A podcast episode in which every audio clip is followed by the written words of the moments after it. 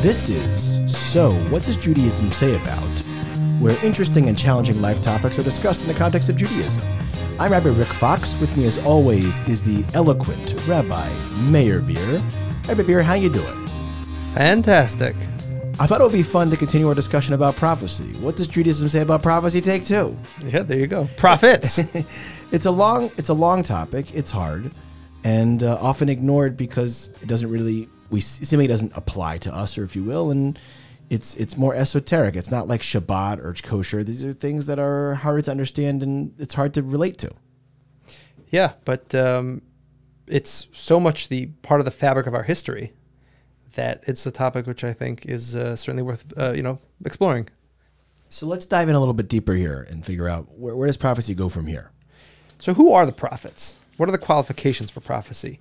There's a line that the Talmud writes, and this is from Tractate Nedarim, page 38a, that God only rests his presence, which is a reference to who is going to be a prophet, on a gibor, a strong person, an ashir, which is typically translated as a wealthy person, a chacham, a wise person, and lastly, an anav, a humble person. So the four qualifications are strength, wealth, wisdom, and humble, and being humble. and and humble is you know it's a it's certainly a wild card there because if you were strong and you were wise and you were wealthy certainly humility may not be there. So we we do want that one. The other three are kind of interesting. Why would you assume that? Why would you when i think of prophets i i, I think of maybe i'd say wise but i'd probably actually think poor and i might even think feeble because why would why would i want some sort of strong person explaining that. So I think it's important to, to sort of unpack those ideas of, of, of what it means. And and uh, you know. Uh, what does wealthy mean? What, what does strong mean? And why would that be important for prophecy? Again, I would think the opposite. So I, I want to raise a point, and if you if you can share something with me, I'd appreciate it. Um, there is a discussion. Maimonides uh, writes that strong means a person who is you know has strong in his character traits, a strong character development. Wealthy means a person who's happy with what he has. Uh, but others understand this, and the Talmud seems to indicate this that it means something literal. I mean, I, I like I like the literalness of it because that's the way it was written. You know, I, I, am sure Maimonides can be added to this, but you know, I, I have a piece here from Rav Hirsch that says exactly what strength means here, and and let's go with wealth as well. Here's what he says. Here's with with one sentence. Here's here, this is what Rav Hirsch says. With one sentence, Jewish prophecy is sharply differentiated from all that certain circles tend to thoughtlessly ascribe to it. Not without reason is Gevura, healthy physical power, cited as the first prerequisite for prophecy.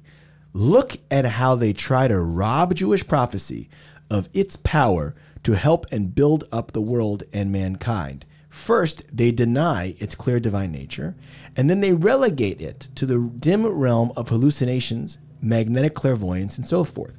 These, however, are symptoms deriving from states of weakness, sickness, or morbidity. By contrast, the very first demand that our Jewish prophecy makes on its bearers is gevura, health and strength. For only with a healthy, unweakened body can the other conditions be attained clarity of mind that can draw chokhmah from the well of Torah, wisdom, which is open to all, and also osher, independence and self-sufficiently self-sufficiency. This is not someone who is happy with what he has. This is someone who has enough money to be deemed wealthy and is self-sufficient. Is not bribable. This is someone who has a lot. And they're strong. They can't be taken advantage of. They're they're they're not feeble-minded. They are physically and emotionally strong. That's what Rav Hirsch says. Yeah, I love how you put this this idea of independence because uh, you know we associate cult leaders sometimes with being these like prophetic type characters, and these are the most needy people. Like they need the followers, whereas the true prophet is a person who has this like innate independence and self sufficiency. Some of the other qualifications that we have are the chachma, the wisdom of, of the prophets. Maimonides writes that the nature of the wisdom that a person is going to have to achieve is a person who is one who has gone in the pardes. The pardes is a reference to the mysteries of the Torah, the Kabbalah of the Torah. The language actually indicates that a lot of these things are hidden, and this is something we've discussed uh, many times within the Agada, within the you know the non-halachic parts of the Talmud, be it the stories, the moral teachings. Encoded in this are a lot of these you know, deep esoteric ideas of Judaism, which a prophet is certainly going to have to be very familiar with. The Rambam also writes that it is a person who is isolated from other people. And what this means is not a person who is isolated from society, but a person who's careful about the company that he keeps. For a person to be in the proper state in which he can achieve prophecy, he needs to be surrounded by like minded people. So, an analogy for this would be that if a person is trying to write his thesis, um, if you're surrounded, if you're in a, a, library full of scholars, that's an environment which is conducive to that. Yeah, it, it creates. Uh, I don't want to say healthy competition, but you you certainly f- you feel at ease. You feel like you can grow. It's it's like when you when you're part of a sports team, you're on that team there together with those people. You're not going to do two a days with you know with, with with the stoners. That's not who you're going to be with. Right. So so prophecy is not something which will typically happen by a person who just appears out of nowhere. Now, I, I want to make a point that, and this is really just a, a small component of like the chapter of prophecy. There were individuals in history who achieved prophecy without expecting it because God had a specific mission in mind for them to share. But the far more common concept of prophecy is people who achieved it, and we'll you know we'll discuss this later uh, through self development. And these people were people who grew following these basic techniques uh, into prophets and this is a, there, are people who are strong, who are independent, who are super wise and super knowledgeable about all the you know esoteric little dark quarters of, of Judaism. We're really knowledgeable about about everything, and along the way achieved you know whatever net you know whatever goals had to be passed to achieve prophecy. And one of the very important components of this is mental discipline. These are people who are able to focus their minds on specific tasks, can absolutely dominate their own heads which is, you know, one of the most profound things that these are people who are the furthest from being weak or or being, you know, feeble intellectually. Or hallucinogenic. Exactly. These or, are people or, who have absolute or not discipline. attached to reality. These people Right. who are yes attached to reality. and absolutely, you know, able to focus on things. Um, and the last thing which we mentioned, which was being humble. The the concept of hum- of humbleness is something which is key to prophecy. And I'll quote two passages from the book of Shmuel, of Samuel, where a description of the prophet Shmuel, Samuel, as you know, there's a couple words that the prophet that the that the scripture or the writings teach us, which give us indications about the importance of humility. So number one is there's this expression which is which is found many places in the Chumash of a prophet saying, Hineni, here I am. There's a certain like, you know, I don't have an agenda in my religious growth. I am ready for wherever it takes me. I'm not doing this for a specific reason. I'm like, I'm, I'm, uh, you know, I'm, I'm standing at attention, so to speak, to borrow uh, a military term. Right. Well, I'm, I'm not trying to become wealthy. I'm not trying to become famous. I'm not. I may not even be trying to become wise. I'm just trying to be a a good vessel for for for spiritual growth. And it's developed as it can possibly be. Wow. So we find this Shmuel says, I am Hineni, I am here when God calls him. Avraham has a similar language. Uh, God calls Avraham and he says, Hineni, here I am. There is a there's another repetitive language uh, in in the book of Shmuel. This is in the first chapter of Shmuel, where Shmuel is told by his teacher Eli, who was who was the high priest, uh, that like you, you'll know that that you're a prophet. Kishomei avdecha, when when you know you as a servant of God hear, and Shmuel says, uh, avdecha," like I hear, and it's both times this term is in the present tense. What you would think the the verse should write is that when you will hear the word of God, you'll know that you're a prophet. And Shmuel, you know, would would reply, you know, when he heard it, I heard it. But both of them are in the present uh, tense. When you will hear in the present, you know that you're a prophet. And Shmuel says, I hear, not I heard. When he replies that he actually, when he confirms that he that he had that he had uh, achieved prophecy, and this idea of hearing is is a state of being. It's not that you heard physically something or you will hear something. A state of being where you're open to listening, where you're open to where it will take you. And from an intellectually an intellectual span, standpoint, which is something we can relate to more so than prophecy, you are intellectually like maxing out when you're opening to where it will take you. Like if you're running a scientific experiment and you would like the results to show you something, that will inevitably shift your mind to seeing that. Right. There's a confirmation bias that comes with those types of uh, feelings and behaviors. But when you're Shemei you're ready to hear. It's a state of being. It's not. It's more. It's certainly an experience, but it's a state of being. Part of the prophetic experience is that you had to be willing to hear whatever it is that you're going to hear. even if it's uncomfortable, even if it goes against what you think already, there's a, it's, it's such an emotionally healthy Right. place to be. So, in fact, this humbleness is like this true hard character development. and that's really hard to achieve. To to go on a on a on a intellectual and spiritual journey without biases. I'm not doing this to show anybody anything. I'm not doing this because I need to achieve certain thing. I need to see something. Wherever it takes me, it takes me. Did they need to be wealthy for for a similar reason? Do they need to be wealthy so that pe- other people would not think they were doing this for material gain, or so that they themselves would know they weren't doing it for material gain? Yeah, that, that definitely seems like a like a like a very likely uh, uh, way of looking at this. Um, and and just following the way you the way you you express this idea, it's possible the wealth is subjective, meaning there are people that are just very self sufficient without needing huge amounts of money. Right. It, it almost seems like it's just a very healthy person who's not needy. He's not physically needy. He's not emotionally needy. He's not uh, uh, monetarily needy. And it doesn't mean that he, he might not even be the smartest. He might not even be the wealthiest. But he has a, a, a way about him that is powerful in terms of he doesn't need other people's approval. He's, he's accomplishing something on his own in his way that is for, for the benefit of, of all. And he's open. He's honest. He's there. He's a, he's a, he's a vessel for change and to make change. Yeah.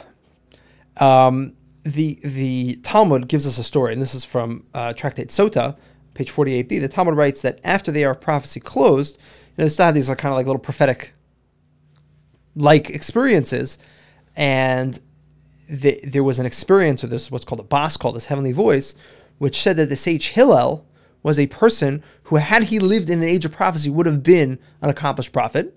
He didn't live in such an era, and therefore wasn't a full blown prophet. However, this sage Hillel was a person who had a, achieved the character development necessary for attaining prophecy. And, and the Talmud continues that when Hillel passed away, they eulogized him by calling him a chassid, a righteous person, and an a humble person. So this kind of well-rounded emotion uh, is the trick to being the highest caliber of Torah scholar and also being a, and also achieving prophecy. So you know we see these parallels between the chachma, the wisdom that a prophet needs, but also this anava, this humbleness, which is a core component of uh, achieving prophecy. Yeah.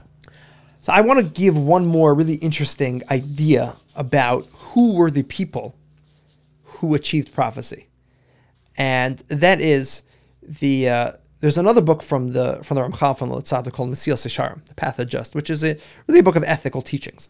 The end of the book, and this is a series of of levels or steps that a person achieves one after another. The towards the end of the book, it starts veering off into the kind of into the great unknown. the great unknown, and it goes from a person who is a a a um, a tahar, a, I guess we translate it as a pure person, a person who has like no defects spiritually, to being a kadosh, a holy person. And kedusha is a prerequisite for the final step, which is ruach hakodesh, which is a person being able to achieve these like tangible spiritual experiences of having like the divine presence and getting in touch with like real spiritual reality. And the Ramchal writes that the difference is that a tahar is a person who will like be completely removed from like any you know physical desires. A person who is not needy at all physically, but a kadosh is a person who's even beyond that. It's a person who can experience the physical world completely spiritually. He's so elevated he doesn't have to be disconnected from the physical world. He can actually, you know, in you know, connect to the physical world in a way that is absolutely spiritual. Does that mean that and that's beautiful. Does that mean that for us when we have things in our own lives that are that are moments of kedusha, like Friday night making kiddush on wine or things like this, that those moments are areas where we're tapping into the spiritual world in a similar vein, even though we're not prophets. I, I think that's absolutely true. And we're not achieving that necessarily 24 7. But it's giving us a, a, sort of an insight and a highlight into what it means. We've all had experiences that were physical in nature, but spiritual in experience. Yeah. You know, we, we've had those moments where, you know, it, maybe it, like on a low level, might be at a concert or something, but you've had those moments of transcendence, but that transcendence happens through the physical world. I, I think a, a, a, beautiful Shabbat experience sort of really concretizes what it might be like to, to live on that level, if, you know, for an extended period of time. Yeah, no, this, this is, I, I think this is 100% correct. Uh, and to take this idea further, like so, so what does this mean to live like that, like an, like a zenith, you know, like an absolutely high level? The Ramchal writes, he like kind of just briefly mentions that when the Kohanim, the Jewish priests, would eat sacrifices, this was an act of kedusha. Now, sources teach us that priests that had achieved this like maximum spiritual level could eat sacrifices and they wouldn't actually need to go to the bathroom. Similar to eating the manna, the manna from the Chumash, in which they could involve themselves in a physical act of eating meat and there would be like no physical waste from it because it was this spiritual experience. Now, we don't do that. We're not we're not in this maximum spiritual spiritual mode. But this is something which is theoretically achievable by human beings where they can they can have an absolutely spiritual experience with the physical world. And prophets would do these things. The uh, Rabbeinu Bachai writes, uh, the Chumash tells us that Moshe met up with his father-in-law right before the giving of the Torah. And the Torah writes that that uh, Moshe and Aaron and the 70 elders all had, all had a meal. And it, Rabbeinu Bachai writes that these meals, these festive meals, were experiences which they'd have these like wonderful, like festive meals that would help them achieve prophecy. They would they would be so spiritual in their physicality that this would be part of the way to transcend to to the prophetic level. Uh, he writes that Yitzchak was given delicious food by his son Esav before he blessed him because he was trying to get into that zone where he could be so spiritually advanced they can give him this powerful blessing. He writes that, as you mentioned before, prophets would use, or people training or, or attempting to achieve prophecy would use music. Maimonides writes this that one of the ways that people or who are in this high level trying to achieve an actual prophetic experience would use music to, some, to, to help them develop these these senses. Music is that like physical experience, which is you know has those like most overt, I guess, spiritual part uh, of any physical experience that I think people can have.